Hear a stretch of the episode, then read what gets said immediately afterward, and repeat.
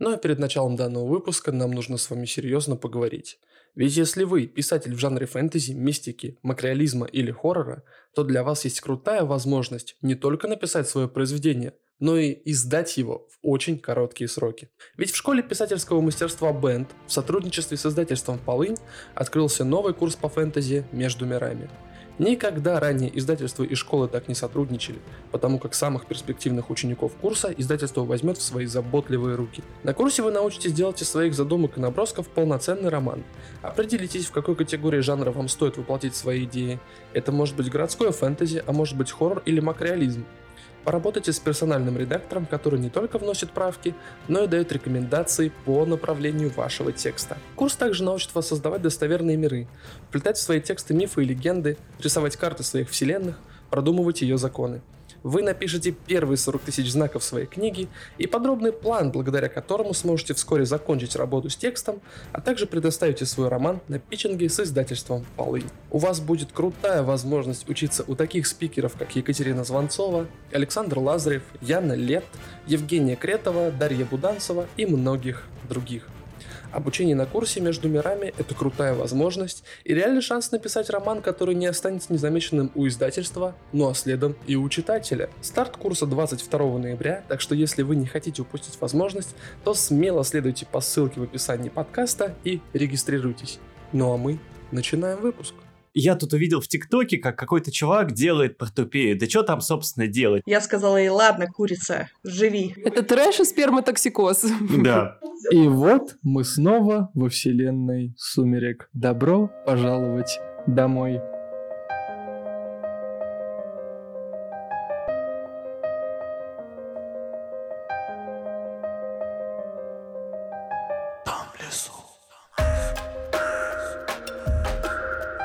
Всем привет, котики-домочадцы! С вами подкаст «Дом в лесу» и мы его ведущие Дафна. Зак. И мистер Лис. И сегодня у нас снова в гостях наша любимая подруга, это писатель, автор дилогии «Боги как люди», один из авторов цикла «На границе миров», свечевар, крафтер и новоиспеченный житель города Санкт-Петербург Яна Эдгаровна Ткачева. Привет, Ян! Ура! Привет, очень рада быть с вами снова. В прошлый раз мы как-то говорили про мистические истории. Все помурашились, было классно, но в этот раз мы с тобой будем говорить о тебе, о твоих книгах и вообще о том, чем ты занимаешься по жизни. Ну, я думаю, что тему мистических историй мы чуть-чуть краешком зацепим все-таки. Яна, во-первых, спасибо тебе большое, что ты к нам сегодня удаленно подключилась, и я тебя поздравляю с выходом второй книги «Диалогии боги как люди». Потрясающая обложка, потрясающее все, я в огромные мурашки любви. Но у меня к тебе будет один вопрос. Ведь э, правильно же люди говорят, что вся эта история изначально пошла из фанфиков. Да, есть такое дело. Это мало, мало кто знает, я обычно на самом деле не супер... Ну, не то чтобы я скрываю, но просто как-то редко к слову приходится но в целом, да, я всегда рассказываю, что это был фанфик на сумерки. Просто мы как матерые чайники, которые ничего не смыслят в фанфиках. И нам, наверное, не стыдно в этом признаваться. Мы, правда, вот никто из э, участников «Дома в лесу», мы не очень-то шарим в фанфикшене. Ну, мы знаем, что он есть, мы приблизительно на пальцах представляем, что это такое, да, но исключительно на уровне культурного феномена, не больше. Зато я хорошо шарю в «Сумерках». Но это... Слушайте, ну, знаете, просто дело в том, что я достаточно старая для того, чтобы стоять у истоков вообще российского фандома «Сумерек». Прочитала их в году в 2007, по-моему, вышла первая книга. Там такая уникальная даже была вещь, что, короче, фанаты сейчас меня поймут, там Джаспера, одного из персонажей, звали по-другому. Ну, то есть в первом издании у него было другое имя, а потом поменяла Стефани Майер. И, соответственно, все последующие книги тоже были из- изменены. Так, я не застала. Я с 2008 получается, читаю. А, его первоначально звали то ли Келли, то ли Кэрри, ну, что-то такое. А потом его стали звать Джаспер. Да, Джаспер получше звучит. Да, такая занимательная штука. И был такой сайт, который созда- создался именно в то время по фанфикшену. Я думаю, это, было, это случилось потому, что как раз ну, скажем так, «Сумерки» — это своего рода феномен, э, но на тот момент была только одна книга, и она заканчивалась клиффхенгерно. Хотя уже был Гарри Поттер, и фанфики по Гарри Поттеру во все поля. Но я просто не, не варилась в фандоме Гарри Поттера, хотя читала. Ну вот именно как-то что-то меня зацепили «Сумерки», и я пошла в этот фандом. И как раз вышла вторая книга, она меня жутко разочаровала. Я такая, все, книги я перестала читать, но я подвисла на фанфике, много их читала, переводила с английского, и, собственно, начала сама писать. И так родилась история Егишны и Владана, которая стала потом первой большой главой дилогии, но изначально это был фанфик, да. Вот, и когда я узнал о той информации, что Егишный Владан это Эдвард Каллен и Белла Свон, я такой, о май! Вот это да, вот это перевернуло мое сознание, конечно, в этот момент, потому что я ни о чем таком вообще не мог подумать, но сходство, правда, есть, как потом вот ты уже сказала, я уже это проследил. Э, дело в том, что я сильно перерабатывала характеры потом. То есть, когда это было фанфиком, то там сильнее угадывались черты. Но потом я сильно переработала. Неизменными остались только Мара и Калин. Это были Элис и Джаспер. В моих героях есть эти вайбы, мне кажется, они никуда не ушли. И это, наверное, маленькая ниточка, которая соединяет это все с фанфиком. Скажи, а где-то первоначальную историю можно еще почитать? Она есть в сети? О, нет, я удалила свой профиль, и вообще в целом фанфиков больше нет, потому как я никогда не храню какие-то черновики или что-то такое. У меня, возможно, до того, как я меняла компьютер, был э, в оригинале вот фанфик. Но как только я меняю компьютер, у меня там какая-то ненужная информация какое-то время хранится на жестком диске, а потом просто утилизируется и, к сожалению, да, не сохранилась. Да, и, наверное, в то время еще не было облачных сервисов, которые напоминают тебе, вот смотри, 21 июля 2008 года ты завершила зашквар. Дело в том, что когда я писала э, этот фанфик, по-моему, у меня был кнопочный телефон, ребят. Но вопрос на самом деле был не об этом, но отчасти об этом тоже. Мы, как э, прожженные чайники, очень хотим записать выпуск про fanfiction, но мы не знаем с кем. И, возможно, вот здесь вот будет небольшое вкрапление гайда по fanfiction у. Ну вот смотри, Fanfiction обычно это же фанатское творчество, когда фанаты либо хотят продолжения, либо недовольны окончанием и перерабатывают его, либо создают отдельные истории на а, сюжетных ветках, которые уже имеются, не скрещенные, которые скрещиваются. Ну, я сейчас криво объясняю, но вы меня, наверное, поняли все. Ну, примерно ты прав, да. Мне кажется, что так и есть. И на самом деле вот интересен элемент того, как некоторые вот, вот эти вот фанатские творчества становятся самостоятельными самостоятельными книгами. Ну, типа, много таких примеров есть. Вот как ты думаешь, в чем секрет? Мне кажется, что бывает так, и я такое видела очень часто и в фандоме «Сумерек», и в э, других фандомах, в которые я погружаюсь. Это, знаете, на самом деле, ну, я до сих пор читаю фанфики, это мой такой guilty pleasure. А если мне хочется расслабиться, то я иду на фигбук и просто, ну, отдыхаю. И на самом деле есть куча крутых историй, которые были изначально фанфиками, потом издались как самостоятельные произведения. В зарубежных фандомах и в российских, э, и русскоязычные писатели есть, которые писали фанфики, а потом перешли перешли в самостоятельное творчество. Мне кажется, что тут э, от чего это происходит, это сложно сказать, но это просто когда ты придумываешь продолжение любимой истории или альтернативную реальность какую-то. И если тебе достаточно фантазии, то ты создаешь суперсильное какое-то произведение, которое начинает жить самостоятельно ну, вне зависимости от тебя, уже выходит за рамки фандома. Да, там еще все-таки узнаются какие-то там основные черты персонажей, которых ты описал, но, по сути, это уже самостоятельная история совершенно, и она не менее интересна, чем э, оригинал. Но, но я сейчас не про 50 оттенков серого. Не про них. А, слушайте, а я тут неожиданно понял, что а ведь на российском книжном рынке буквально было время, когда книжные полки в книжных магазинах были забиты фанфикшеном. Было такое? Я такого не помню. А вот, сейчас, а, а вот сейчас следите за руками. А вы помните прекрасные вот эти серии «Вселенная метро», «Вселенная дозоров»? Это же, по да. сути, все fanfiction. Просто как бы условно Разве? автор... Это расширение вселенной. Подожди, в случае дозоров это расширение вселенной. это действие в том же мире же. Но писал-то их не Лукьяненко, да, писали другие авторы, которые, по сути, Или по брали у него мир. Да? Вот. Или Сталкер, да, было же да, очень да. много книг. И знаете, наверное, все, все фикрайтеры все авторы, все писатели, они своего рода крафтеры. Так или иначе, потому что они что-то создают. Но здесь у нас, так или иначе, в нашей импровизированной студии присутствуют два крафтера, которые создают что-то осязаемое. Ну, я все-таки, наверное, тебя поправлю, потому что все-таки в моем мире крафт — это про ремесло, э, создание чего-то руками, то есть про какое-то прикладное ремесло. Писательство все-таки это не совсем прикладное ремесло, да, это больше про работу. Я вижу презрительный взгляд Яна в твою сторону. Чурайся. Все. Э, возможно. Нет, я надула губки бантиком.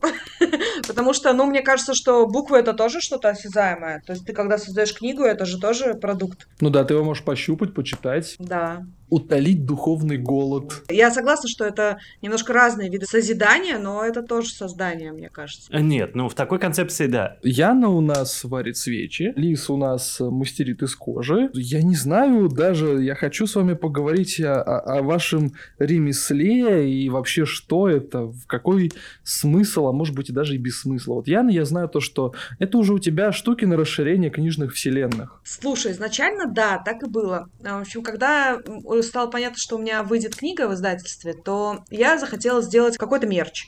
Ну, там нарисовать открытки, то все. И тогда, ну, это 2019 год, по-моему, был, свечи э, соевые, это было еще что-то из, из разряда вау. Ну, то есть э, не так сильно присыщенный рынок был, как сегодня. Я захотела свечи по своей истории, попыталась найти кого-то, кто сможет их создать, но что-то, видимо, я не там искала, или не туда, не в те двери стучалась, или это просто была судьба. И я решила, что раз я не могу найти, кто бы мне это сделал, то я сделаю это сама. Я прошла курсы по свечеварению, сварила свечи на свою историю. Мне кажется, что в творчестве очень важно начать. То есть как только ты начинаешь, это же и к писательству относится, и к созданию чего-то своими руками. Ты как только начинаешь, то у тебя начинается творческая жилка, это прокачиваться как-то начинает. Ты вроде начинаешь с одного, и тебе начинают идеи просто сыпаться в голову там, а если вот так, а если вот это. И мне стали приходить идеи ароматов, по моим любимым историям. Я помню самую первую свечу я придумала пирог с крапивой золой Анны и Марка Коэн. Я как раз его прочитала и такая думаю, блин, мне кажется, что у этой истории такой сладковатый запах страха. И я такая думаю, вот бы было прикольно сварить. И я его, собственно, сварила. И так началось в целом мое творчество по свечам. Слушай, на самом деле вычленять интересные ароматы из книг это умение сродни какой-то алхимии, наверное. Потому что вот на уровне ощущений у меня, допустим, изначально такой интенции никогда не возникает. Ну, то есть я просто читаю книги, и если там образно не описаны никакие запахи, то я, в общем-то, не принюхиваюсь, да. Для меня книга пахнет свеже напечатанными листочками, запах типографии, я его очень люблю, и вот это все. А вот когда ты читаешь книги и вникаешь в какую-то вот аутентику, запахи, вкусы, ну, по-моему, это и правда очень классный талант. Я, допустим, взять ту же самую Настю Гор, которая в книге, в трилогии в своей Ковен озера Шамплейн, она очень детально описывает то, чем пахнет окружающий мир – вот, наверное, тогда у меня улавливаются запахи, а вот на самом деле, когда вот ты просто читаешь книгу без этого описания, ну, я, например, не могу. Самое интересное, что у меня же есть э, свеча по Ковину озера Шамплейн, и я знаю, что очень многие свечевары делали свечу по этой истории, но э, у очень многих она там пахнет штруделем, котом, э, яблочным пирогом, э, но я решила сделать запах ведьмовства, и когда Настя получила свечу, она мне сказала, блин, довольно необычный запах, что она еще не получала именно ну, такой, такой вот аромат по истории. У меня ассоциации, то есть я не делаю персонажные свечи, почти я пробовала, но, наверное, буду закрывать эту линейку, спойлер. Дело в том, что мне не очень хорошо удаются ароматы, мне кажется, именно по людям. Мне нравится создавать именно атмосферу, чтобы ты зажег свечу, открыл книгу, и свеча стала ну, как будто 3D такой, э, 3D погружение создала тебе. Да, эффект, есть... эффект полного погружения в книгу. Да, да, прикольно. то есть мне хотелось именно вот этого, чтобы люди зажигали свечи, мою, мои свечи, открывали книги и э, просто падали туда, э, в эту историю, а мои свечи бы им в этом помогали. Есть что ответить. На самом деле, вот эта история про главное начать, да, я как раз недавно вспоминал, как я начал заниматься кожей.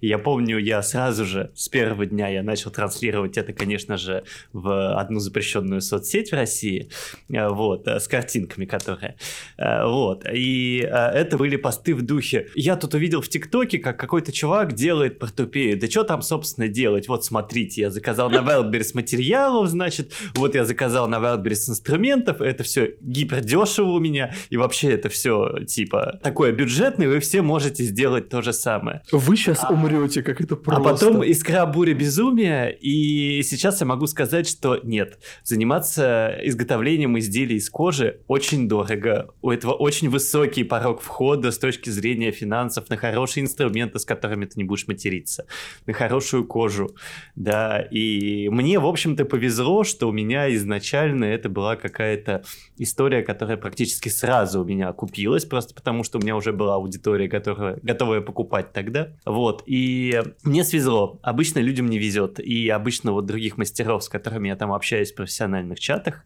они часто тратят кучу денег на обустройство своей мастерской, и только спустя там долгое время начинают получать какой-то с этого выхлоп. И да, я не знал, на что я подписываюсь, когда только-только начинал, да, мне по одному ТикТоку показалось тогда, что это все очень просто, легко и вообще, да пфф, я не тот человек, у меня вообще по жизни не везет так, чтобы мне что-то раз и взлетело. То есть я такой серии трудяжка, то есть я упорством беру. И по сути, когда я начала свечи, то мне очень долго не везло. То есть у меня не было аудитории, мне долго не находилось э, сбыт куда сбывать э, большими партиями, скажем так. Да, я до сих пор не делаю больших партий, на самом деле. То есть я, у меня индивидуальный довольно подход, э, небольшие заказы, и меня это в целом устраивает, но в том плане, что я думаю, ну, у меня регулярно такое бывает, что... А в первый год это было, наверное, день, я в эйфории. О боже, у меня получилось сделать свечу, она вышла такая прикольная. Потому что я очень придирчивая. Чтобы я себя похвалила, это надо... Ну, я не знаю, что должно случиться. Вот. И мне все время не так, я все время недовольна. Я, я же создала таблицу, как смешиваются ароматы, потому что я мешаю по 2-3 ароматизатора в разных пропорциях, у меня есть формулы, я их считаю, вот, и Э, по сути, в целом у меня были вот такие качели эмоциональные. То есть день я... Ой, у меня все получилось, день я...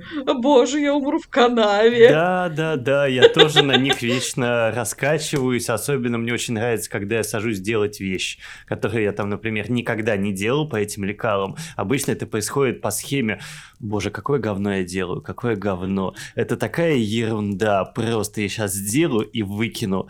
И вот ты на этом идешь, идешь, идешь, и ты делаешь типа последний стежок, вот это все собирается в единую картину, и такой, да в целом ничего так вышло. Ну да, да, по сути, вот э, по сути, когда ты что-то создаешь своими руками, это жизнь в бесконечном страхе. Да. Мне кажется, это ты, ты пребываешь в страхе 24 на 7. А будет, будут ли у тебя покупатели? А получится ли хорошо? А достаточно ли это хорошо?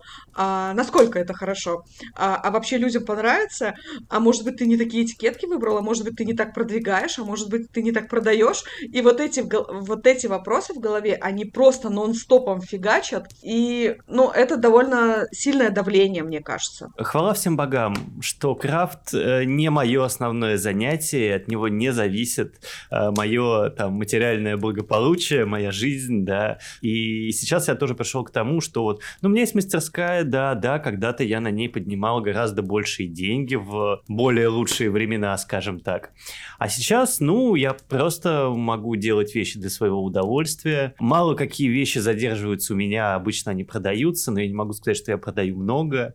Да, я работаю тогда, когда хочу, и это приносит мне удовольствие. Да, да, вот это то, что ты можешь работать на себя, можешь работать э, по своему графику. Ну, для меня это наиболее важная штука, потому что ситуация и моя судьба так сложилась, что мне нужно работать на фрилансе. Вот, и я не могу работать в офисе, и, по сути, меня это очень спасает, и несмотря на эти всякие эмоциональные качели, э, когда ты получаешь какой-то хороший отзыв, то это все перекрывает. Это просто такая волна, когда ты такой, о боже, это моя прелесть, кому-то понравилась. Ну, то есть вот, и все, и это окупает все страхи и все тревоги. Вот так я могу сказать. А я, в свою очередь, наверное, буду парировать, потому что так или иначе писательство это тоже ремесло.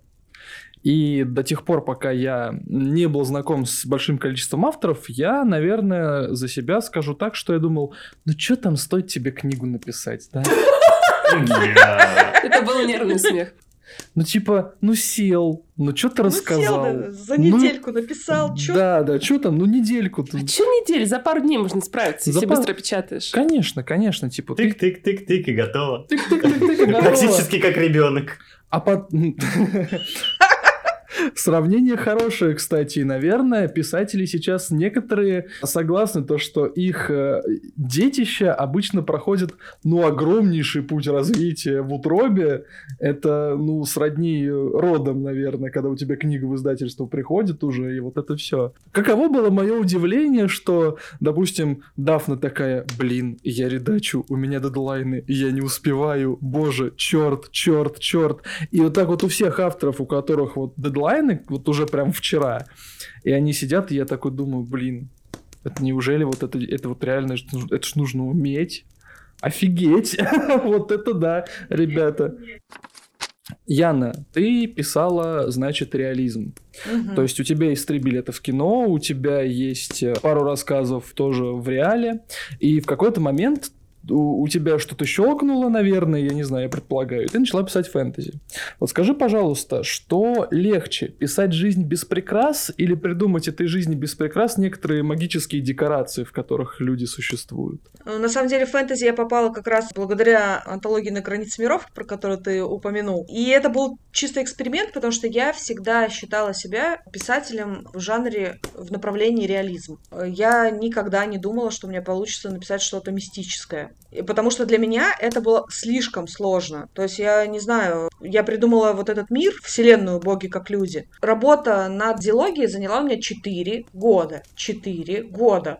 Просто, понимаете? Три билета в кино я написала за 8 месяцев, чтобы просто было сравнение, да? Хотя они по объему, диалогия чуть больше, чем роман в реализме. И, по сути, мне всегда казалось, что фэнтези писать чудовищно сложно. Я просто как читатель очень любила жанр фэнтези, но мне казалось придумывать миры, чтобы они отличались от нашего мира, и мало того, что они должны отличаться, они же должны еще работать. Там должно быть все по уму. Ну, как бы да, получается, что любая дыра, да, она может разрушить всю твою концепцию. Да, да, у меня было миллион раз так, что я уже вроде все придумала. Я написала там, я не знаю, 12 авторских листов. И потом я такая сплю ночью. И просто посреди, прям посреди ночи, посреди сна мне просто в бошку, знаете, как будто кочергу раскаленную втыкают, так, и, и там, вот у тебя тут ошибочка, и все начинает рушиться. И ты просто вскакиваешь с безумными глазами, врубаешь ноут и начинаешь там просто что-то исправлять. И твой муж уже таким смирившимся голосом, типа из серии, ну что там, опять что-то сломалось? В твоей вселенной опять что-то сломалось? Я, да, все пропало. Он, ну пиши, пиши, чини, чини. Ну, то есть, и поэтому мне кажется, что фэнтези супер сложный жанр, направление в литературе. Ну, как и, собственно, везде, где есть магия, это довольно сложно. Это только кажется, что легко, потому что магией можно все объяснить. Но по сути, это, мне кажется, магия усложняет писательство. Я хочу ремарочку ставить. А, забавная история, что у меня недавно вот так вот что-то сломалось. Я заметила дыру при а, редактуре второй части диалогии за неделю до сдачи. И там такая дыра, которую нужно весь сюжет перекраивать. Ну, не сюжет перекраивать, да, но деталь, которую нужно встроить с самого начала во всю книгу. Да, да, да, сквозная Я неделю такая. просто упахивалась. Я тебя очень сломалась понимаю. немножко. Я как научный работник вас очень прекрасно понимаю, хоть и фэнтези не пишу, но все же. Просыпаешься да. утром, над тобой твои герои такие нависают, типа Наташа, мы все сломали. Да, да, да. Наташа, вставай, мы все уронили. Да, кстати, тут, наверное, нужно прорекламировать, что сегодня, когда мы пишем а, подкаст, э, я наконец-таки забрал книжечку «Твоя тьма и свет проклятия Велора». Она прекрасна, божественна, у меня все. Вот. А, а бывает ли вот вам сложно вернуться обратно в реализм после того, как вы там прорабатывали миры, вычленяли все свои ошибки? То есть не кажется ли вам, что после всей вот этой вот проделанной работы реализм это как будто бы, ну, Я выглянул в окошко и написал, что у меня происходит. Но там кошка. Ну, на самом деле, не знаю, как у Дафны, но я э, решила, что после богов я буду писать реализм. Я придумала историю, и потом оказалось, что это все-таки маг-реализм. Я не уверена, что я смогу в реализм снова. То есть, ну, хотя у меня есть идея трех книг, которые мне нужно написать в реализме, а, они во вселенной «Три билета в кино», я бы хотела их написать, но сейчас почему-то все сюжеты идеи, которые у меня возникают, как будто у меня мозг уже заточен на то, чтобы искать магию, искать мистику, искать э, что-то, что будет шире, чем наша скучная вселенная реальность. Про твою магреалистическую книгу мы поговорим немножечко позже, потому что тема и правда интересная. А сейчас, дорогие друзья, ради чего мы все собрались, собственно? Мы сейчас поговорим про новинку, которая на самом деле тоже давным-давно не новинка, просто продолжение вышло. «Боги как люди». И на самом деле я не знаю, это, наверное, первая книга вот в таком вот жанре эпического фэнтези, о том, что богам не чуждо ничего человеческое, это такая психотерапия для нуждающихся. А, еще на самом деле это классный мультикультурный кроссовер, а, в котором присутствуют абсолютно все виды мифологии, греческая, славянская, египетская даже, да, и скандинавская. Во-первых, это про любовь автора к своему детищу, я думаю, ну, безусловно, конечно, потому что если бы этой любви не было, не было бы и книги. А во-вторых, это просто про любовь, и про любовь, наверное, такую, при которой у тебя на пути между вами двумя влюбленными стоит кто-то третий и пытается этому помешать. А когда этой любви пытаются помешать, ой, что происходит, дорогие друзья, это невыносимо и немыслимо. Ты можешь войну развязать. Или, или разрушить мир. Или разрушить мир, например, или закрыть его, да. А, и, наверное, я люблю вот такие вот сложно сочиненные книги, в которых у тебя сюжет очень четко завязан на хронологии, на картах, у тебя все рассказы идут от первого лица, и ты читаешь, и ты думаешь, блин, наверное, это какие-то самостоятельные повествования, это какой-то сборник рассказов, а потом, когда у тебя, ты медленно и верно приближаешься к концу книги, ты понимаешь, что все эти пазлики складываются в одно, и ты такой, вау, ничего себе! И вот это вот, конечно, прям вот супер круто, и, наверное, давай мы с тобой поговорим про первый пункт,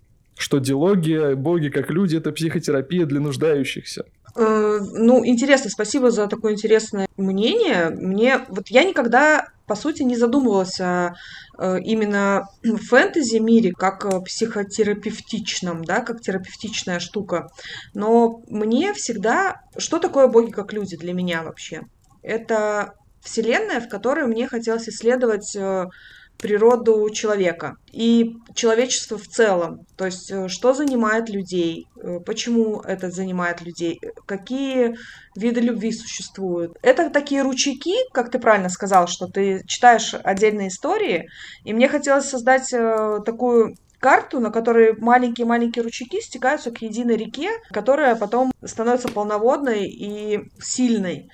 И да, по сути, работа над этим всем своего рода терапия, потому что ты э, ищешь ответы на вопросы, философствуешь, ищешь э, решение каких-то проблем. И потом вот сейчас у меня идут совместные чтения второй книги, и мы очень круто в конце там каждого порога разбираем каждую часть. И люди просто делают выводы, как прочитав каждый из порогов, и я смотрю такая и думаю, вау, да, это же, это же, я же это и хотела сказать своей книгой. И они видят э, то, что я хотела сказать, тоже для себя думают какие-то э, мысли и Э, приходят к каким-то выводам, э, сравнивают, перекладывают историю фэнтезийную на реалии какие-то, и это позволяет им по другим каким-то углом взглянуть на какие-то ну, вопросы, которые их интересуют. Потому что, как вы, наверное, заметили, разных людей триггерит в одной и той же книге триггерят очень разные вещи.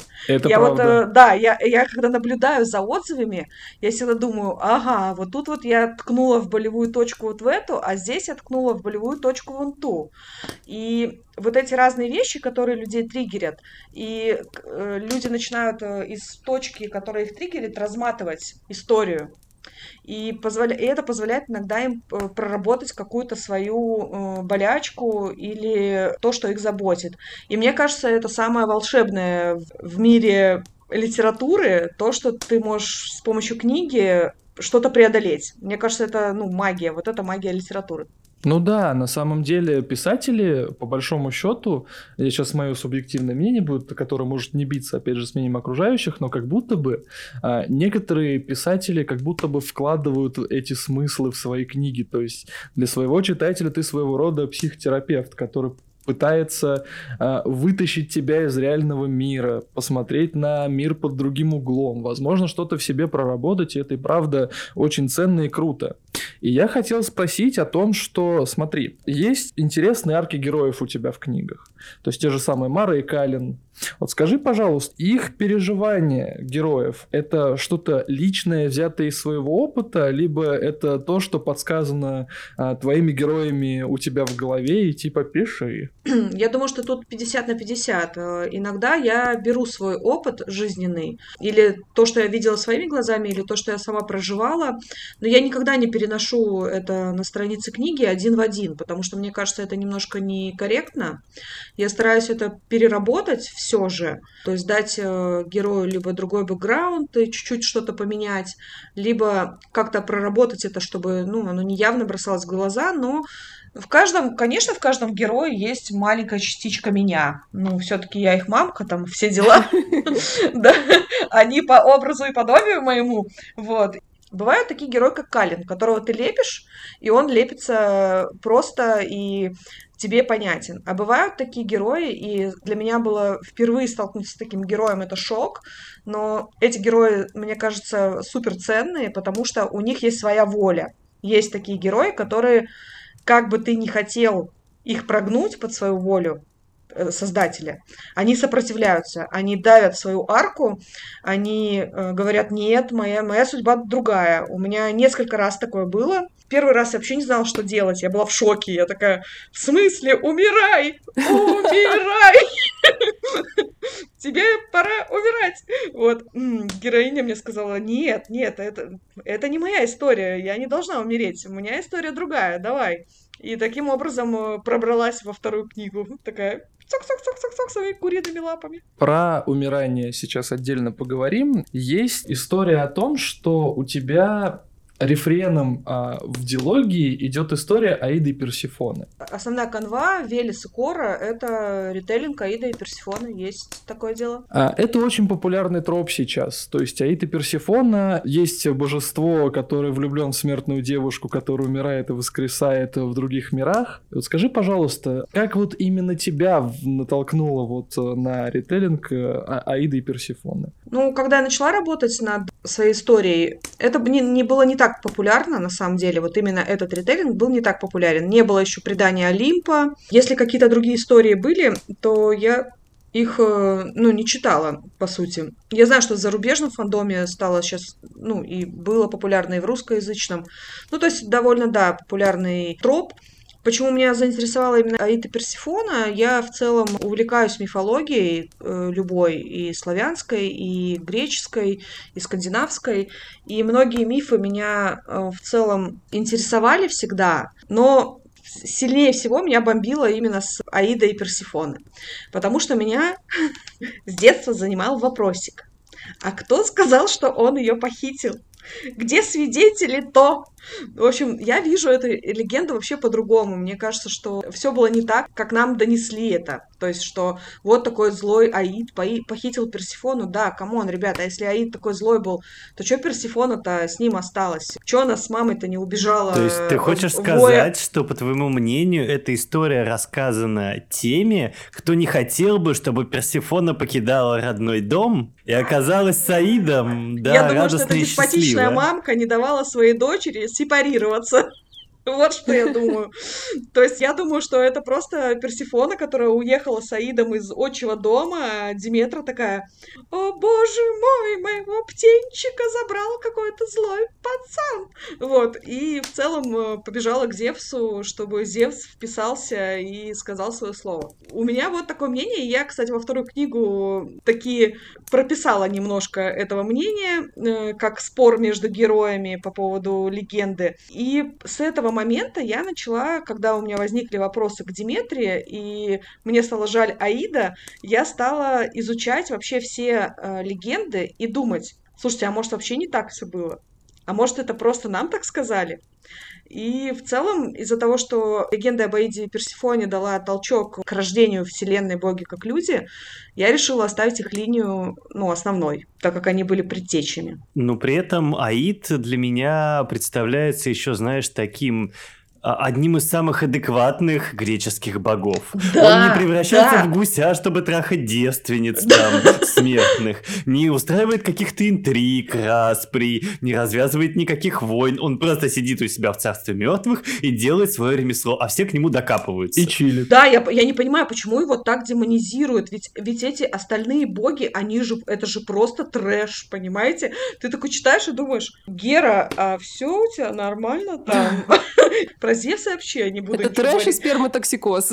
Да. Я, я такая, но извините, все хорошие, все Д'Артаньяны, да, а Аид, значит, плохой. А почему, казалось бы? Да вот потому, что он там с мертвыми что-то это. Нет, на самом деле я теперь понимаю, почему Зевс верховный бог в греческом пантеоне. Скорее всего, это верховный бог по отлету кукухи, наверное, я не знаю. По По- сперматоксикозу. Но он ведет себя как типичный психанутый такой гедонистический король. Вот он Роберт Бартеон. На самом деле, мне кажется, что если взять действительно песню «Льда и пламени» и вот так вот сравнить э, с богами Олимпа, то мы найдем, наверное, много схожестей. Да, много пересечений, мне тоже так кажется. Есть у тебя в первой книге дилогии та история, которая в эту дилогию не должна была войти, но она вошла, и как вошла, органично, причем очень сильно. И тут, наверное, будет какое-то пересечение с литературой других знакомых нам авторов. Расскажи, пожалуйста. Слушай, да, да, действительно такая история есть, и это как раз тот персонаж, который э, не, захот- не захотел умирать. Э, Во-первых, э, изначально история третья глава «Райские птицы» не должна была попасть в книгу, потому что я писала ее по фану на специально заданную тему в очень короткие сроки, и я просто не знала, как во вселенную это все уместить в свою. Потом в итоге все-таки не стала убирать историю по просьбе читателей, э, потому что ш- самое интересное, мне так, так часто бывает, то, что ты пишешь что-то несерьезно, вроде как бы не планируя вплетать это в канву большого мира, и это очень сильно заходит читателям, там, бета-ридерам, и они говорят, нет, это надо оставить, ты чё, это же, это, ну, это же бомба. Вот, и ты оставляешь, Ну, история-то реально бомба, Ян. я оставила эту часть, но думаю такая, ну все, в конце все умрут, потому что там другого выхода нет. Всем, всем каюк в конце. Но э, вот героиня сказала, что нет, я не буду умирать. Ты что, обалдела? Мать. И, по сути, не желая погибать, этот персонаж дал мне виток для второй части дилогии, и я придумала, как связать э, девоптиц славянских с сиренами греческими. И после этого, после того, как мне по сути, этот персонаж рассказал, как это все завязать в один узел. Я сказала ей, ладно, курица, живи. Моя ты курочка, моя ты нежная, живи. Ну, я так ее любя называю. А, просто, да, у меня, кажется, 2023 год, он такой год Дева Птиц, скажем так, потому что я очень пристально смотрю на песни чудовищ, я уже прочитал песни радости, песни печали, я уже прочитал богов как людей, я такой, боже мой, такой концентрации Дев Птиц у меня не было еще никогда. И это Слушай, круто. ну такое же часто бывает, что как вот тот же ритейлинг Аида и Персифоны. Не было, не было, не было, а потом появилась куча сразу книг а, с этим тропом. Точно так же, мне кажется, и Дева Птицы — это интересная тема. И они все... Я читала все книги, которые ты перечислил. Вот. Одну написала, две читала. И, по сути, они же везде очень разные. Все наши Дева Птицы между собой не, не сильно похожи, только по названию. То есть это совершенно разные концепции, они по-своему уникальна каждая, какая-то более классическая, какая-то... У меня это оборотни, то есть это женщины, которые могут превращаться в оборотней, кровожадных и, по сути, смертоубийственных. Они несут э, именно страдания людям. В «Песне чудовищ» там тоже довольно кровожадные дева-птицы, но они классические, с человечьими головами и телами птиц, э, и они могут превращаться там в полнолуние в девушек но ненадолго. У Васи Ракши в песнях радости, песне печали де, Дева птицы э, это девушки с крыльями. Тоже очень классная концепция. Просто я обожаю обложку и обожаю саму историю. Вообще, идея Дева птиц, она такая оригинальная. Мне кажется, есть еще в русскоязычном писательском сообществе книги про Дева птиц. Мне кажется, были. Я где-то видела краем глаза, но пока не читала. Мне кажется, это круто, что есть столько историй, и можно выбрать себе по нраву Дева птицу. и не только. Поэтому, ну, я тебе советую прочитать книгу, на которую ты смотришь. Она тоже очень крутая. А. Я помню, Елисей выбрал себе Дева-птицу по нраву. Э, каждый раз, когда говорят про Дева-птиц, я не могу, спасибо Васе Ракше, я вспоминаю, как Дева-птица воспарила и села на царственный шпиль. Вася, привет! Да, ну плюс еще, как это, этот момент подсветил у нас и Ксюша Малевич тоже на одном из выпусков второго сезона, поэтому да. Эта сцена у нас уже стала мемной. Эта сцена у нас уже стала мемной, а чтобы понимать, в чем состоит мем, собственно... Нужно вы... найти Дева-птицу по нраву. Во-первых, во-первых, а во-вторых, найти пятый выпуск второго сезона и переслушать Ну его. и, конечно же, самому обладать царственным шпилем. Может быть, я и не король, но шпиль у меня царственный. Это мы вставим в тизер. Слушай, и такой вопрос, наверное, еще многие герои думают о том, что они свою судьбу в книге творят сами. И так или иначе, наверное, отчасти это правда, но нет, потому что над этим всем, над всей вот этой вот божественной игрой стоят боги, и они ведут игры свои, которые так или иначе влияют на судьбу людей. Скажи, пожалуйста, так ли сами герои творят свою судьбу в твоей идеологии? Первая книга моей идеологии не зря называется «Круги на воде». И я писала такой пост у себя на канале, не знаю, видели вы или нет. Есть разные типы людей. Есть люди камни, а есть люди круги. Есть люди, которые, какую бы судьбу им не готовили боги, или жизнь, или во что там мы верим, они отказываются жить эту судьбу. Они хотят, э, они отказываются умирать тогда, когда им должно. Они просто сминают э, гладь мироздания, летят в эту гладь как камень и меняют мир. То есть это люди с очень сильной волей. Я называю их люди-камни. А есть люди-круги, которые расходятся от камня, который вот упал вот таким образом, как комета пролетел, взорвал мир, и ты просто пожинаешь. То есть ты наблюдатель, который смотрит, как вершится твоя судьба. И сам ты в ней сильно не принимаешь участие. Если будет проще для тех, кто читал, то, к, примеру, Егишну я считаю человеком-камнем, которая может менять мир, может менять мироздание. А Мара — это человек-наблюдатель, человек-круг на воде. То есть она просто плывет по реке жизни и смотрит, что из этого всего выйдет. Вот это меня сейчас прозрение воткнуло просто. Я понял сакральный смысл просто названия первого тома диалогии буквально прямо сейчас. Серьезно. А второго еще не понял? А, нет, второго, второго я понял с самого начала, потому что, как бы, ну, все очевидно из первой книги, что кто-то из этой войны должен выйти победителем. Нет, это не в этом смысл названия второй книги.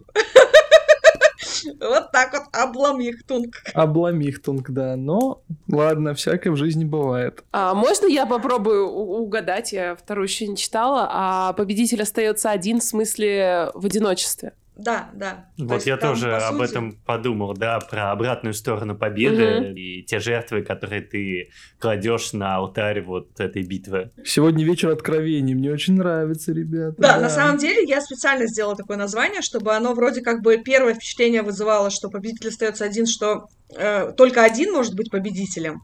Но и второе, ну, второе дно это то, что, э, к сожалению, так часто бывает, что победитель обречен на одиночество. Э, потому что, ну, на пьедестале ты всегда стоишь один, если ты... Особенно если ты не играешь в команде. Но если ты играешь в команде, то ты все-таки делишь победу с кем-то, ты не единоличный победитель. Вот. А если ты играешь один, играешь против кого-то, то в итоге, ну, все, что тебе останется, это одиночество. Особенно если победа далась очень дорогой ценой. Ну, вообще там и правда цена победы не то чтобы очень такая прям легкая. Помни даже ту арку, где Велес э, в принципе создавал свою армию. Это немножко спойлеры сейчас будут. И вот это вот тоже, это огромный труд на самом деле.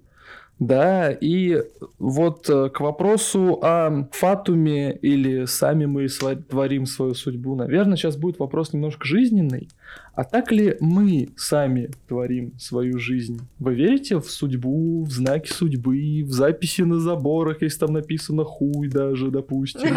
у меня э, лет 16, наверное, в статусе почти всегда в соцсетях стоит Сейчас, я не уверена в своем произношении латыни, а «Фортуна суам куиская парад». Каждый сам творит свою судьбу. Ну, то есть... Э, ну, то есть ты веришь в то, что ты сама творишь свою судьбу? Ну, в 16 я точно была в этом уверена, давай так.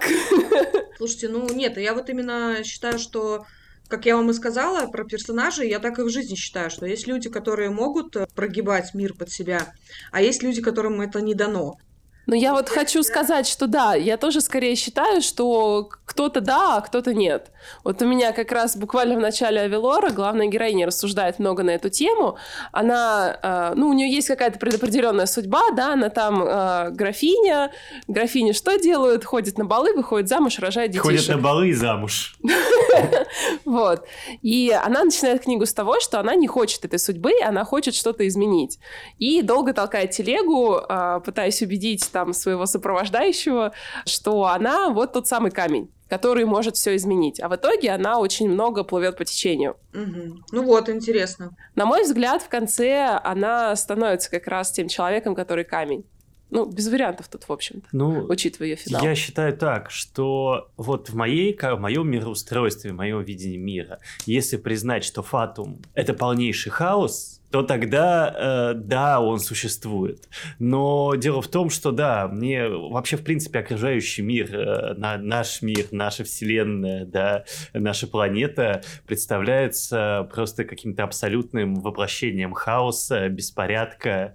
Представить в моей голове, что есть что-то, что э, ведет тебя по линии жизни, мне сложновато. Слушай, а я наоборот считаю, что Вселенная удивительно гармонично, и все, все по своим законам существует. И я верю в то, что да, вот есть разные типы людей. Себя отношу к людям-наблюдателям, к людям-кругам. То есть я не считаю, что я могу быть камнем. И меня эта роль, кстати, вполне устраивает. То есть мне очень комфортно в своей роли того, как я смотрю на мир и смотрю, как э, жизнь бурлящим потоком проносится мимо. Мне с этим ок. Я бы, может быть, и хотел бы быть человеком-камнем, но мне очень страшно быть человеком-камнем, потому что, мне кажется, камни, они про какое-то геройство все-таки. С большой силой. И про, корот... и про короткую жизнь. Да, большую ответственность, большое геройство, сложные решения и короткая жизнь. Мне хотелось бы думать, что я творю свою судьбу сам, как великий творец, и вот это все. Но, наверное, где-то на уровне подсознания, где-то на подкорочке я может быть, где-нибудь уверен, что, наверное, нет, потому что, ну, так или иначе, либо это эффект самосбывающегося пророчества, когда ты что-то себе э, наметил и идешь к этому, и это получается. Либо это все-таки видение какое-то свыше, и у тебя так или иначе все получается. Не знаю, я не могу сказать. Я, наверное, в этом плане я агностик. Ну, либо вся наша жизнь это может какая-то попытка обуздать и упорядочить хаос вокруг. Наверное, я бы хотел, чтобы судьба существовала, чтобы моя жизнь была, допустим, предопределена хотя бы в каких-то рамках, потому что это бы значило, что я не сам ее испоганил, например. Ну вот, э, предположим, да, то есть, э, что если твоя жизнь, да, если твоя жизнь предопределена, то все ошибки, которые ты совершил, они были тоже предопределены, а значит в этом нет какой-то, например, твоей вины или твоей ответственности. Мне в этом плане очень понравилось. А, сейчас по sci-fi показывают планету Капекс. Каждый день, уже две недели. Я не знаю, им может кажется, что у них разные зрители каждый день, но это не так, и мы смотрим просто этот фильм на повторе. В общем, в планете Капекс у главного героя есть мысль, в общем, он он позиционирует себя как пришелец, он появился на Земле и попал в дурдом. Ну, потому что он ходил и всем говорил, что да, я с другой планеты, из Капекса. Вот. И вся книга развивается в дурдоме. Там есть главный герой, есть другие пациенты, есть врач, который его лечит и пытается разобраться в том, ну, что же это на самом деле, человека, которому эта мысль вдарила, или действительно пришелец. И главный герой говорит, что все во Вселенной всегда повторяется. То есть мы не живем линейно нашу жизнь, да, а мы живем в замкнутом круге. И каждый раз... Или по спирали. Некоторые говорят, что по спирали. Мне, в принципе, более близка идея по спирали, но там э, имелся в виду именно замкнутый круг, что ты каждый раз проживаешь одно и то же. И он говорит, что зачем делать какую-то э, хрень со своей жизнью, если потом ты снова будешь это творить. Миллион, там, бесконечное количество раз. Ну, это как раз к тому, что лучше сразу все делать хорошо и брать на себя ответственность. То есть даже если оно предопределено, даже если ты живешь этот момент бесчисленное количество раз, то в твоих руках этот выбор сделать его правильно и проживать много раз что-то хорошее. Про серую мораль поговорим коей твои книги очень много, и не все ее счит... да. и, и, и не все ее считывают, что самое интересное. Ну, типа, для меня это было супер очевидно на самом деле. Слушай, я... для меня было очень сильно удивительно, как э, люди обеляют Велеса. То есть, э, по сути, его считают героем, и, ну, многие им восхищаются. И я такая, почему, ребят? Вы же посмотрите, он же творит такой же трэш, как его братан.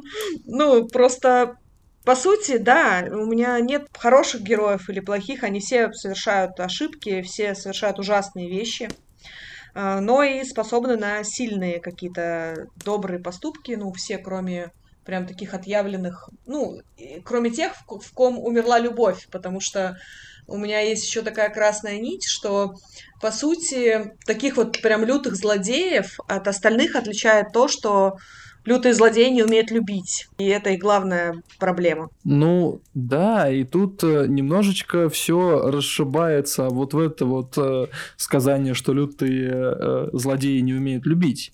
Потому что Велеста любить умеет. И как раз-таки из-за этой любви он и творит всякую дикую чушь. Ну, как это чушь? На самом деле не чушь, потому что, ну так или иначе, а, если а, на пути твоих э, любовных утех стоит некоторая преграда, которая тебя не то чтобы очень сильно долюбливает, в свете того, что спойлер, а, то, наверное, ты будешь все-таки что-то делать э, только лишь для того, чтобы устранить эту преграду. Слушай, ну, э, дело еще в том, что проблема Велеса в том, что он-то начал свой крестовый поход мести из благих побуждений, из любви, но в процессе он сильно изменился. И жестокость э, и те решения, которые ему пришлось принимать, они наложили на него свой отпечаток. И в конце это привело его туда, куда привело. Ну, ему пришлось какое-то время побыть на реабилитации, так скажем, чтобы... Блин, я не знаю, как без спойлеров это сказать, какой трэш.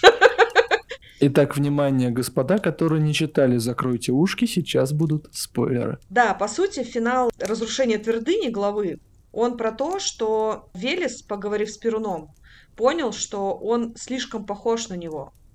Его настолько поразило это открытие, что он такое же чмо, как этот его брат, что он э, закрыл явь и ушел, э, так скажем, ждать, пока Кора сама его найдет, чтобы вернуть себе человечность, чтобы немножко пройти терапию. Вот, я не знаю, он, он просто хотел немножко прийти в себя, он не хотел, чтобы Кора увидела его монстром, который разрушил миры. Потому что, ну, я не думаю, что Кора бы такая, о, чувак, ты разрушил миры, ты поубивал людей ради нашей любви, ты такой молодец. Но нет, она, мне кажется, пришла бы в ужас, э, увидев его таким, какой он стал. Две тысячи лет войны превратили его в ожесточившегося монстра, я бы вот так сказала. Он борол, он, он классическая, классический пример борьбы с драконом когда ты сам становишься драконом. А, он немножечко Дейнерис Таргариен получается, чуть-чуть, совсем. Да, да, да, то есть он, он, он превратился в монстра, хотя изначально он был, у него были такие благие цели, он хотел остановить своего брата-психопата, но, по сути, он сам превратился во второго брата-психопата. Ну, слушай, ну не зря же говорят, что благими намерениями выслана дорога в ад, и, наверное, вот как так или иначе, это, к этой истории это тоже применительно. Ну, то есть, как будто бы изначально все начиналось по любви, а закончилось тем, что все поняли, что они что-то, какую-то хрень натворили. Да, да, и, и в конце Вельс, э, когда увидел Перуна, э, каким Перун э, оказался в конце, он подумал, блин, а вдруг Кора меня увидит и тоже я у нее вызову брезгливость и жалость, потому что я озлобившийся мерзкий чувачок. Вот. Ну вот в этом, наверное, магия, и вот в этом, наверное, психотерапия для нуждающихся. То, что нету в этом мире чистого зла и чистого добра. У всего так или иначе есть мотив. Ну, я бы поспорил, честно говоря. Я, я последние э, полтора месяца моя терапия заключается в том, что я слушаю и смотрю подкасты там и видео про маньяков. И вот последнее, что я слушал, это большой э, пул подкастов, называется «Дневники Лора Пауны», э, про Чикатило, у них там есть пять выпусков. И, честно говоря, послушав это, я понимаю, что нет, в мире существует э, абсолютное зло, абсолютные чудовища, не мотивированные ничем, идеологически не подкрепленные. Это просто какие-то чудовищные вещи ради чудовищных вещей. Слушай, сложный вопрос, я согласна с тобой, потому что я тоже true crime увлекаюсь, тоже ну, много об этом думаю, почему это происходит, почему так случается. Но, как правило, подавляющая часть маньяков имеет очень плохой бэкграунд. Это правда. Подавляющая. Не все. Есть маньяки, которые с нихера, казалось бы. Но это нам так кажется, может, мы там не докопались. Это раз. Это сложно. И все-таки маньяков, психопатов и социопатов, ну, психопатов, социопатов я отношу к исключениям из правил, потому что мне кажется, что это все-таки как бы немножко нетип... не... нетипичные люди. Ну, как минимум, а, это не есть... такой частый случай. Ну, то есть, даже вот если посмотреть какие-то true crime подкасты, да, или там какие-то журналистские работы про вот именно маньяков, они, по сути, все, кто специализируется на этой теме, рассказывают про одних и тех же маньяков. Да, да, то есть их не, не так, так уж и много. Их не так много, поэтому я их скорее отношу к исключению, которое подтверждает правила. То есть, э, все-таки психопатия – это немножко такая штука, которая которая выбивается из рамок ну, обычного человека. То есть э, мы сейчас рассуждаем все-таки о подавляющем большинстве людей, которые живут, делают гадости, делают хорошие вещи, малодушничают, э, бывают добрыми, бывают слабыми. То есть, э, да, некоторые из них, имея большую власть, творят большой трэш, но по сути, прям вот абсолютно evil Такое это очень редко. Это скорее вот, ну, как какие-то такие психопаты, которые являются исключением. Но в больш... подавляющем большинстве, мне кажется, нету абсолютного зла. В общем, что хочется сказать? Хочется сказать, чтобы на самом деле все так или иначе читали книги Яны Ткачевой, потому что это очень круто. Круто просто читать, а читать книги Яны Ткачевой это еще более круче, это Level Up. А сразу после Яны Ткачевой надо читать Авилор, Катерию. Отдельно спасибо за правильное ударение в Катерии. Про богов мы поговорили уже достаточно, я думаю, чтобы все уже побежали в книжные магазины или на маркетплейсы. А я, наверное, сейчас э, задам такой вопрос. Мы проговорили про историю, которая не должна была оказаться в первой книге диалоги «Боги как люди». А часто ли с вами бывало вообще такое, не в разрезе какой-то определенной книги, что один персонаж, который писался для какой-то одной определенной истории, вдруг такой, хе-хей, а я буду органично смотреться еще и вот здесь. И такой, прыг и сюда. У меня было такое. Это достаточно было... смешно, хоть я и, не, ну, по сути своей, да, я не написал ни одной книги, давайте так. Просто определимся на том, что я только делаю вид, что пробую что-то писать. Сапожник без вот. сапог, мы да, все. Ну, однако Даше понравилось. Вот, и у меня был вот этот прикол, что я же там в один период жизни я писал вот эти записки городского кочевника, а потом я сел такой, решил, все, хочу написать, попробовать гор-фэнтези, вот, и я начал придумывать сюжет, у меня были герои со своими именами, а, со своим там каким-то бэкграундом, и когда я вот продумывал наперед, да, как это, я, я все-таки чуть-чуть чуть больше в сторону архитектора, как казалось. Вот, я стал продумывать наперед там сюжет, и я внезапно понимаю, что я пишу предысторию кочевника, и один из моих героев — это он в начале своего пути, да, то есть я вернулся в какую-то другую историю, которую я писал до этого, и они такие вместе схлопнулись и оказались а, парными. То есть, по сути, все то, что ты пишешь, это приквел. Типа того, да. Приквел к коротким запискам в Инстаграме. Инстаграм запрещенная социальная сеть на территории Российской Федерации. У меня тоже такое было. Сейчас удивитесь, но до того, как я написала три билета в кино, у меня лежал синопсис и написанные четыре главы книги про Анну Марию которая есть в трех билетах. А, та самая соседка. Да, изначально вообще родилась она и ее история, ее и Максима, который есть в эпилоге, ее муж. И в этой истории была маленькая сцена, где Анна-Мария разговаривает со своей старой подругой Василисой, э, столкнувшись с ней в кафе в туалете. И из этой вот маленькой Василисы родились э, вот ребята из билетов. Причем, ну, соверш... я не написала еще роман про Анну-Марию, но роман про билеты, ну, я быстро написала про ребят. То есть вот они как-то вырвались вперед. Это же тот, та самая книга, которая будет написана в эпистолярке, правильно я понимаю? Да, да, да, это, это книга в письмах, которую я, над которой я работаю. Так вот, возвращаемся к теме про персонажей, которые писались в одной истории, а потом скакнули в другую историю. Просто я сейчас хочу Дафне задать вопрос. У тебя же архетипично, это можно отнести так или иначе, у тебя же архетипично, допустим, а, Крестов в Катерии и Рид в Авелоре, они, ну, типажно очень похожи. Ну, ты второй, на самом деле, человек, кто мне это говорит, но, на мой взгляд, это сильно разные герои. Я так или иначе просто хочу у тебя спросить, что архетипично чем-то они все-таки чуть-чуть похожи, но типа линии какие-то все-таки присутствуют. Слушай, я хочу сказать, что Крис взрослее ощутимо взрослее. Ну... Нет, ну ладно, допустим, могу сказать, что кому понравился в Катери Крис, то, скорее всего, вам тоже понравится Рид. Но я не могу сказать, что они прям похожи. Но это какой-то личный референс или просто фантазия на тему того, какие мужчины тебя в принципе привлекают? А давайте пошутим по поводу личного фетиша, но на самом деле, ну так случайно получилось, потому что в тех же гранях пустоты, которые в апреле будут, ну совершенно другой типаж главного героя как говорится, в гранях пустоты краш здорового человека. Ну, кстати, да. Вот. И в жизни, например, а, я бы выбрала вот краш здорового человека.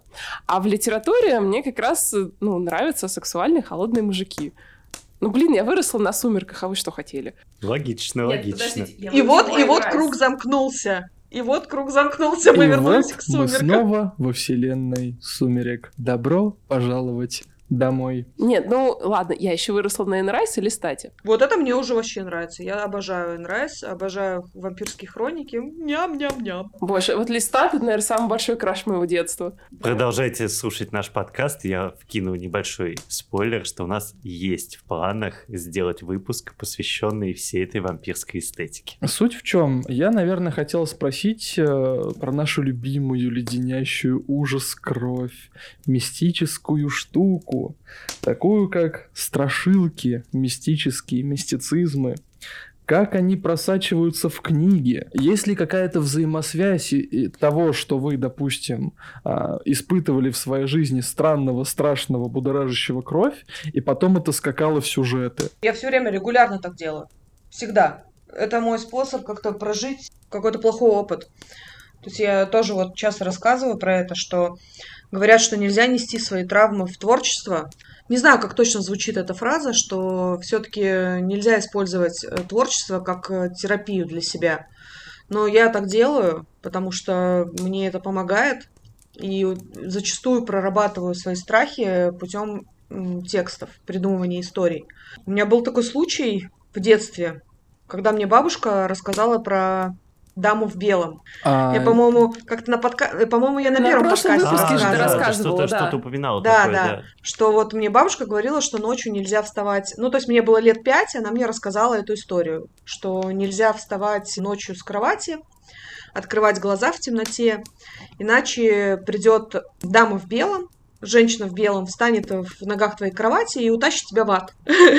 Тарам-парам-пам. Спасибо, ба. Вот кто в здравом уме будет такое говорить ребенку? Ну, скажите, покажите мне пальцем Это на наши человека. бабушки. Да, дело в том, что на самом деле у этой истории есть очень грустное объяснение. Первый сын моей бабушки, к несчастью, ночью умер. Встал с кроватки, упал в погреб и умер.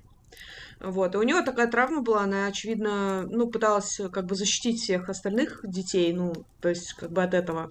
Очень боялась этого. И вот она всеми силами пыталась, чтобы я там ночью не бродила. Понятно, что ее можно понять, но, блин, чтобы вы понимали, я в детстве темноты боялась до усрачки. Просто до усрачки. Ну, Мне кажется, все мы, Ян, на самом деле.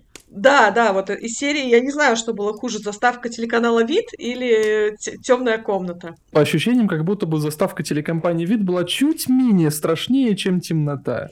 Прости, мы просто с Дафной уже шуткуем, что вот ты говоришь постоянно, что вот у нее ни, выпу- ни одного выпуска без упоминания Пикары. Вот твой Пикара — это телекомпания «Вид».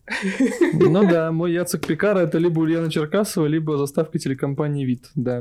Такое вот неизгладимое впечатление она на меня произвела, да. Вот, и по сути я подумала, что мне нужно это как-то э, внести в какое-то свое творчество.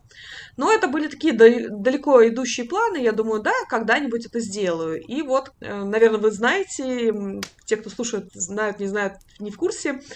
Э, летом со мной случилась такая штука, что я практически зависла между жизнью и смертью на неопределенное время. И это тоже как-то наложило свой отпечаток. Ну, такие вещи накладывают отпечаток на психику. Ну, определенно, да. Да, да, то есть особенно когда это не вот так вот одномоментно, что там, я не знаю, тебя чуть не сбила машина, а когда ты вот в подвисшем состоянии, угрозы жизни, ну, как длительное время, там, две недели, к примеру, и, по сути, ну, у тебя начинается ПТСР. И я думала, как мне это все преодолеть, и тут э, дама в белом такая, добрый вечер, помнишь обо мне? Вот, и мне нужно было написать э, небольшую зарисовку про эту даму в белом в сборник антологии. Но внезапно все вышло из-под контроля. Я начала писать прямо в больнице, лежа в больнице по ночам, потому что я не могла спать. И я решила, что почему бы и нет, я начала писать. И из рассказа это вылилось все в полноценный роман, над которым я сейчас работаю. И мне кажется, и история довольно интересная. И там, ну, она, собственно, и будет называться «Дама в белом». Это 90-е, макреализм, э, много хтонины, призраков, мистики и всего такого прочего. И вот это мой способ э, немножко как терапия страха смерти, наверное, вот такая штука. Но это очень круто на самом деле, потому что такую эстетику, допустим, я люблю. Не знаю, как все остальные. Ну, из интересного в какой-то мере Катерия немножко была терапией страха смерти, но на, на тот момент, когда я его уже сама прошла. То есть у меня был период жизни, период жизни, да, а лет так 20 с хреном моей жизни, страх смерти вызывал у меня очень сильные панические атаки, и мне было тяжело с этим справляться. Вот. А потом я ну, научилась эти мысли, да, этот котел останавливать волевым усилием. Вот. Ну, такой сильный страх, в общем, отступил. И уже после этого как бы рождалась Катерия, и я на эмоциях, которые вот у меня были, которые я еще помнила, они были живы в сознании, да, писала вот это. Потому что То есть это... ты, ты приносишь уже проработанные да, травмы. Ну, я редко на самом деле что-то свое приношу, но вот это один из тех случаев, когда моя проработанная травма стала непроработанной травмой главного героя. У меня тоже было такое, что по сути, я, кстати, никому об этом не говорил, да, тоже маленькая деталька для единиц, кто помнит кочевника. Все потусторонние существа, все мистические проявления и какие-то вот эти вот законы города города, э, все они рождались из моих страхов. Ну, то есть, например, у меня там э, была вот эта э, фэнтезийная линия, да, то, что в лоре моего вот этого мистического города у меня были существа, которые жили в метро, они прикидывались обычными людьми, но на самом деле это были какие-то такие э, странные создания с щупальцами, да, которые присасывались э, к Я уставшим людям, да, и тянули из них жизненные силы, да, и это трансформировалось вспомнился вот э, мой какой-то опыт, что я часто в метро ловил э, чувство тревоги от того, что за мной, например, кто-то наблюдает. Мне казалось, что вот это вот чувство присутствия, да, особенно если я ночью еду, и там какие-то одинокие люди, да, которые на тебя как-то вот посматривают. Меня они всегда тревожили, и вот в моем сознании они преобразились вот в этих существ веществ. Я помню эту записку, и я помню, что еще несколько недель после того, как я ее прочитала, я в метро все время об этом думала.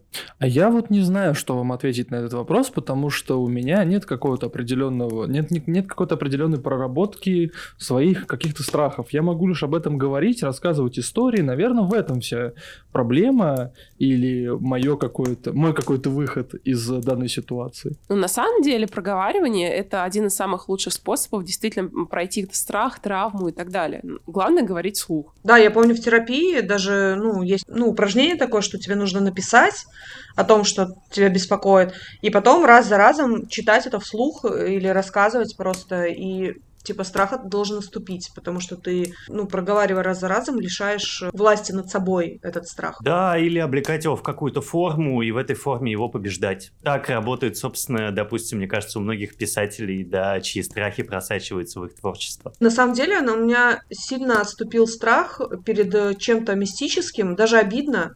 Я в детстве много боялась каких-то там хтонин, там чего-то такого. Но в какой-то момент я осознала, что, блин, самые страшные монстры это люди. И, блин, я перестала бояться этих милых э, хтонических созданий. Ну, они же ничего особо сделать не могут. Они пугают неизвестностью, потому что мы не знаем, что это и как это, да. Темнота, она неизвестность. Надя Сова упоминала об этом в прошлом выпуске и говорила примерно так, что с какими-то хтоническими существами есть четкая инструкция по применению. С людьми этой четкой инструкции по применению нет. Следовательно, людей я боюсь больше, чем хтонину. Хтонина хотя бы мне понятно. Люди нет. Да, реально, я вот с этим согласна. И вот, коль уж мы затронули сейчас даму в белом, Янчик, скажи, пожалуйста, что у тебя в будущих планах помимо дамы в белом? Сейчас работаем э, в соавторстве с мужем Наше первое, мне кажется, но не последнее соавторство. Мы попробовали, нам понравилось. Пишем э, макреализм от лица кошек. Э, то есть это будет история такая, где кошки в полной уверенности, что они правят миром и что это люди, их питомцы. В общем, путываются во всякие интересные истории, и переживают э, забавные приключения. Тоже связано с различными легендами, тайнами и мистическими штуками. Вот, э, наверное, это то, что на 24 год я плани- мы планируем с моим соавтором Павлом Ткачевым. Это кошки и дама в белом.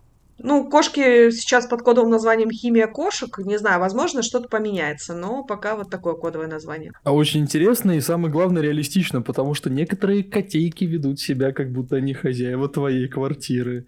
Это некоторые? Правда. Мне кажется, почти все.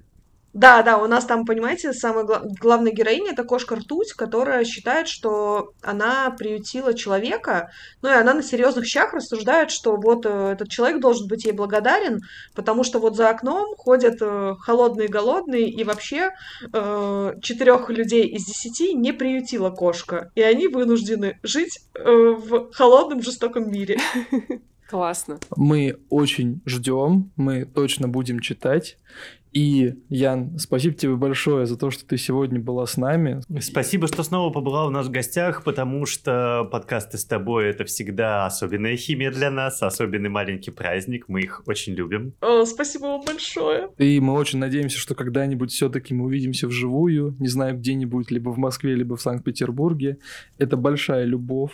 Да, я вас всегда жду. Ну, а я напоследок хочу напомнить нашим дорогим слушателям, что нас можно слушать на любых стриминговых сервисах, которые вы любите.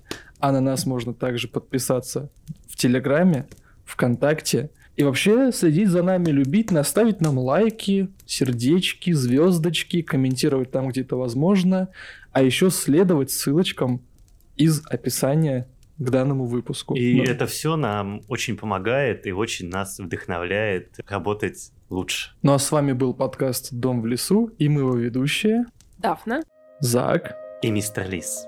И наша замечательная Яна Ткачева. Огромная, невыносимая любовь Яна Ткачева. И всем пока-пока.